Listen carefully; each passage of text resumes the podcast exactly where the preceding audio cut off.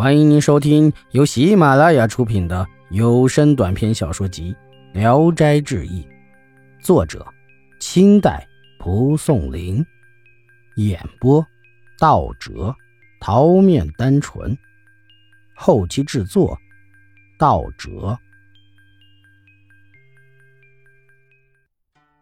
起初，霍桓同仆人失散后，仆人找不到他，就回家告诉了霍母。霍母派人搜遍山谷，也没有踪影。正在忧虑惶恐的时候，听说儿子回来了，欢喜的出来迎接。抬头看见了儿媳，几乎把他吓死。霍桓简单述说了经过，霍母更加的喜欢。青娥因为自己行迹奇异，担心别人知道了会议论，便请求母亲搬家。霍母听从了他的意见。霍家在外郡有房产。就选了吉日搬迁过去，人们都不知道。霍桓与青娥又一块生活了十八年，生了一个女儿，嫁给了本县一个姓李的。后来霍母老死了，青娥对霍桓说：“我家的茅草地里曾经有一只野鸡在那儿抱了八只蛋，那里可以埋葬母亲。你们父子俩一同扶棺材回去安葬母亲。儿子已经成家立业。”可以留在那里守护坟墓，不用再回来。霍桓听从了他的话，埋葬母亲后自己返回来。过了一个多月，孟仙来探望父母，可是父母已经杳无踪影。问他们的仆人，却说去给老夫人送葬，还没有回来。孟仙心中明了，只有感叹而已。孟仙文才出众，名声很大，但是考场上总是失利。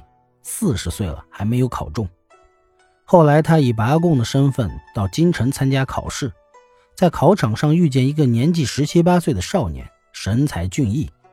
孟仙很喜欢他，看他的卷子上写着“顺天丙申获众仙”，孟仙不由吃惊的瞪大了眼睛，就把自己的姓名告诉了那少年。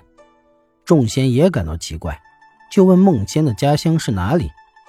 孟仙把一切都告诉了他，众仙高兴地说：“小弟赴京时，父亲嘱咐说，在文场中如遇到山西一个姓霍的，是我们的同族，要与他好好相处。如今果然如此，可是我们的名字怎么这样相近呀？”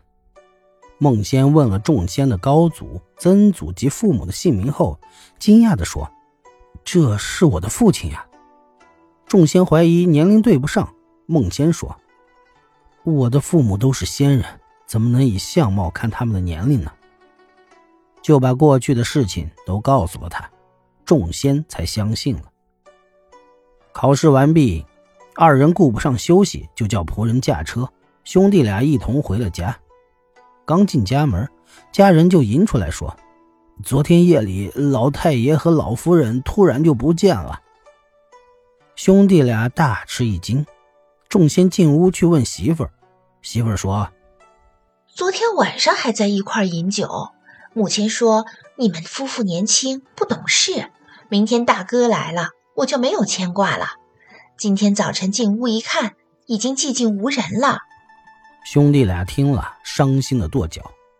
众仙还想追出去寻找，孟仙认为没用，才没去。这次考试，众仙中了举人。因为祖坟在山西，就跟随哥哥一块回老家去了。他还希望父母人在人世，走到哪里都要打听，但始终没有音讯。易史是说，说起霍桓来，钻进墙洞，睡在闺房，他的性情也够傻的了，凿坏人家的墙壁，还骂人家老人，他的行为也真的是狂妄的很了。仙人之所以要撮合成他的婚事，只想让他长命百岁去尽孝心罢了。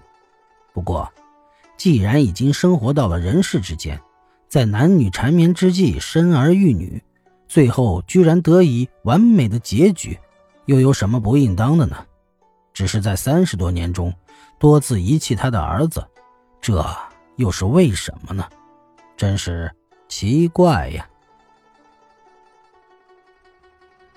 本集演播到此结束，谢谢大家的收听。喜欢请点赞、评论、订阅一下。